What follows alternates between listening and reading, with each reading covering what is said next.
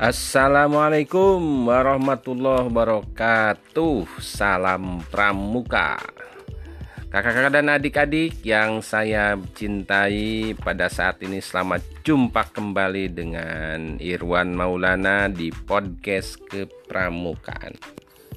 Walaupun masih mendung di sekitar kita mungkin saat ini Tapi tetaplah semangat pramuka itu selalu semangat ya.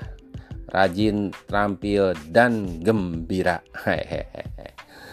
Saat ini di kesempatan ini saya ingin uh, merespon pertanyaan dari Kak Ade Irawan ya. Salah seorang mantan DKC yang kemudian beberapa waktu yang lalu melakukan komunikasi dengan adik-adik Dewan Kerja nampaknya harus dimotivasi katanya adik-adik tentang masalah wadah pembinaan pramuka penegak ya.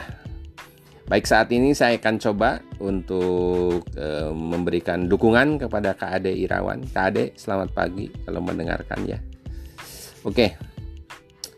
Uh, adik-adik dan kakak-kakak yang saya hormati bahwa pramuka penegak adalah salah satu jenjang dalam pendidikan kepramukaan untuk anak atau peserta didik kita yang berusia 16 sampai 20 tahun. Nah, di masa ini adik-adik kita memang tengah berupaya ingin mengetahui jati dirinya secara psikologi begitu katanya. Aduh sampai batuk-batuk ya. Nah tentu saja pramuka penegak ini harus kita hantarkan untuk menjadi pemimpin-pemimpin di masa depan yang memiliki prinsip prinsip kehidupannya yang tepat di samping juga kecakapan-kecakapannya Nah, pendidikan kepramukaan di gugus depan. Nah, ini bicara gugus depan itu berupaya untuk ya melakukan proses melalui salah satunya metode kepramukaannya adalah adanya kelompok ya, sistem berkelompok ya. Kemudian bekerja sama dan berkompetisi. Nah, itu substansinya itu. Nah, maka ada wadah-wadah pembinaan kelompok-kelompok di mana mereka nanti bisa belajar bersama, bekerja sama ya dengan segala kegiatan. Karena pada prinsipnya setiap penegak itu harus ada meng, apa, melaksanakan tribina. Ada bina diri, bina satuan, dan bina masyarakat kaitan dengan membina dirinya eh, dan juga membina satuan sampai nanti bisa membina masyarakat dia diwadahi pembinaannya di gugus depan pada beberapa hal. Yang pertama ada satuan besarnya kalau di penegak yang kita kenal dengan sebutan ambalan. Ya ambalan ini adalah satuan gerak untuk pramuka penegak. Ya di sana dihimpun sangga ya sangga-sangga dan dipimpin ambalan ini oleh seorang ketua ambalan yang kita dengar kita sebut adalah pradana. Hmm, pradana ini asal katanya perdana maknanya orang pertama orang yang utama ya pradana. Nah, dengan didampingi pembina ambalan sebagai penasehat. Ini jadi yang pertama wadah pembinaan di gugus depan itu adalah ambalan ya Kemudian yang kedua wadah pembinaan di gugus depan itu adalah sangga. Dalam pedoman yang kita miliki yaitu Jukran Keputusan Kuatir Nasional nomor 176 tahun 2013 tentang pola dan mekanisme pembinaan pramuka penegak dan pramuka pandega bahwa sangga itu adalah kelompok belajar interaktif teman sebaya. Nah, di ini pramuka-pramuka penegak ini tergabung dalam sangga-sangga. Ya, jumlah anggota sangga itu minimalnya berapa sih Kak Irwan? 4 orang. Maksimalnya 8 gitu. Jadi jangan terlalu banyak sampai 10. 8 orang maksimal ya. Kemudian juga ada yang namanya sangga kerja. Nah, kalau tadi sangga itu kelompok belajar interaktif. Nah, kalau sangga kerja ini adalah suatu kelompok untuk melaksanakan suatu tugas atau kegiatan di Ambalan. Nah, ya. Ini bisa jadi gabungan dari beberapa anggota sangga yang ada. Mungkin kan kita sama tahu ada beberapa sangga di Ambalan ini eh, bahkan maksimalnya 5 kalau jumlah ke 40 ya karena 8 orang ini ada sangga yang kita kenal ya ini ada sangga perintis sangga pencoba ada sangga penegas ada sangga pendobrak ada sangga pelaksana. Wah, ini nama-nama sangga yang sangat terkenal lah ya.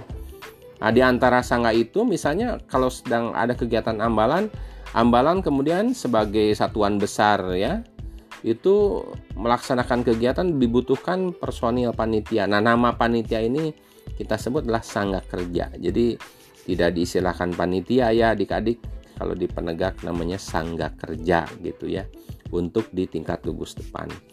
Nah, nanti silahkan dilaksanakan ya eh, apa kegiatan-kegiatan dengan adanya sangga kerja. Walaupun ada beberapa yang juga menambahkannya di sangga kerja pelaksana disingkat sang jalak. itu ya. Kalau di Ciranjang biasanya begitu. Halo orang Ciranjang ya. Nah, jadi nanti adik-adik bisa menggunakan istilah sangga kerja. Nah, kakak-kakak, eh, sementara untuk kegiatan di luar gugus depan yaitu ada di satuan karya Nah, ini juga wadah pembinaan ada di kuartir. Nah, untuk yang di Saka satuan karya itu ada Krida. Nanti sebagai satuan kecilnya, saya ingin bincang nanti tentang Saka lebih mendalam ya. Dan di dewan apa di kuartir ada dewan kerja. Nah, adik-adik dewan kerja ini eh, yang memang saat ini sedang melaksanakan banyak apa proses pengukuhan ya pelantikan dewan kerja di beberapa kuartir ranting di Kuacap Cianjur. Adik-adik inilah yang berperan menjadi kader-kader ya pengurus kuartir yang saat ini dia mengurusi pramuka penegak pendega teman sebayanya. Nah, adik-adik dewan kerja ini harus memahami wadah-wadah pembinaan. Tapi minimalnya wadah pembinaan penegaknya coba dikuatkan dulu di gugus depannya ya kemudian nanti di satuan karya dan di kuartir. Kalau di kuartir memang ditambah eh, ini satuan itu ditambah dengan eh, sangga kerja juga ada kemudian kelompok kerja. Nah, ini adalah kelompok kerja ini adalah tim sebetulnya sejenis tim yang dibuat oleh Dewan Kerja, tapi bukan saja anggota Dewan Kerja dan perangkat penegak itu sendiri, tapi juga membawa ahli ya membawa ahli baik itu anggota dewasa atau instruktur karena keahliannya misalnya untuk merancang sebuah kegiatan. Itu bedanya kalau pokja begitu. Jadi dia merancang eh, bagaimana persiapan sebuah kegiatan. Karena memang kegiatan di kuartir juga harus penuh persiapan dengan baik ada tim ahlinya gitu. Nah, di samping dewan kerja sebagai wadah pembinaan di kuartir di dalamnya juga ada tadi apa namanya sangga kerja ada kelompok kerja ada juga yang kita kenal dengan satuan giat. Nah ini yang kemarin Kak Ade Irawan mempertanyakan Kak Irwan kalau yang sat giat gimana ya? Nah gitu. Memang di beberapa ketentuan sebelumnya di tata kerja kuartir itu dibahas sat giat. Tapi di pedoman kita yang sekarang istilah itu tidak nampak tapi lebih disebut sebagai unit kegiatan ya. Nah, unit kegiatan. Nah mudah-mudahan ini juga menjadi pengetahuan terhadap adik-adik dewan kerja. Jadi dewan kerja boleh membentuk sangga kerja kelompok kerja juga unit kegiatan. Nah unit kegiatannya apa saja? Unit kegiatan protokol unit kegiatan SAR unit kegiatan apa? Dan kalau lihat rujukan ke 005 2017 tentang PPDK eh, mereka dibentuk oleh Dewan Kerja dan bertanggung jawab kepada kuartir melalui Dewan Kerja. Nah, mudah-mudahan ini memberikan apa namanya pencerahan setidaknya saya berterima kasih ada Kak Ade yang mau nanya-nanya. Nanti kita coba tanya lagi, boleh adik-adik tanya lagi tentang apa saja yang bisa kita bahas dalam uh, podcast kepramukaan ini. Baik adik-adik dan kakak-kakak yang saya hormati, saya kira itu dulu uh, pembicaraan perbincangan kita saat ini. Uh, sampai jumpa di kesempatan podcast kepramukaan dengan bahasan yang lain yang tetap masih dipandu oleh Irwan Maulana ya. Itu. Sampai jumpa. Billahi fi sabil haq assalamualaikum warahmatullahi wabarakatuh. Dan salam pramuka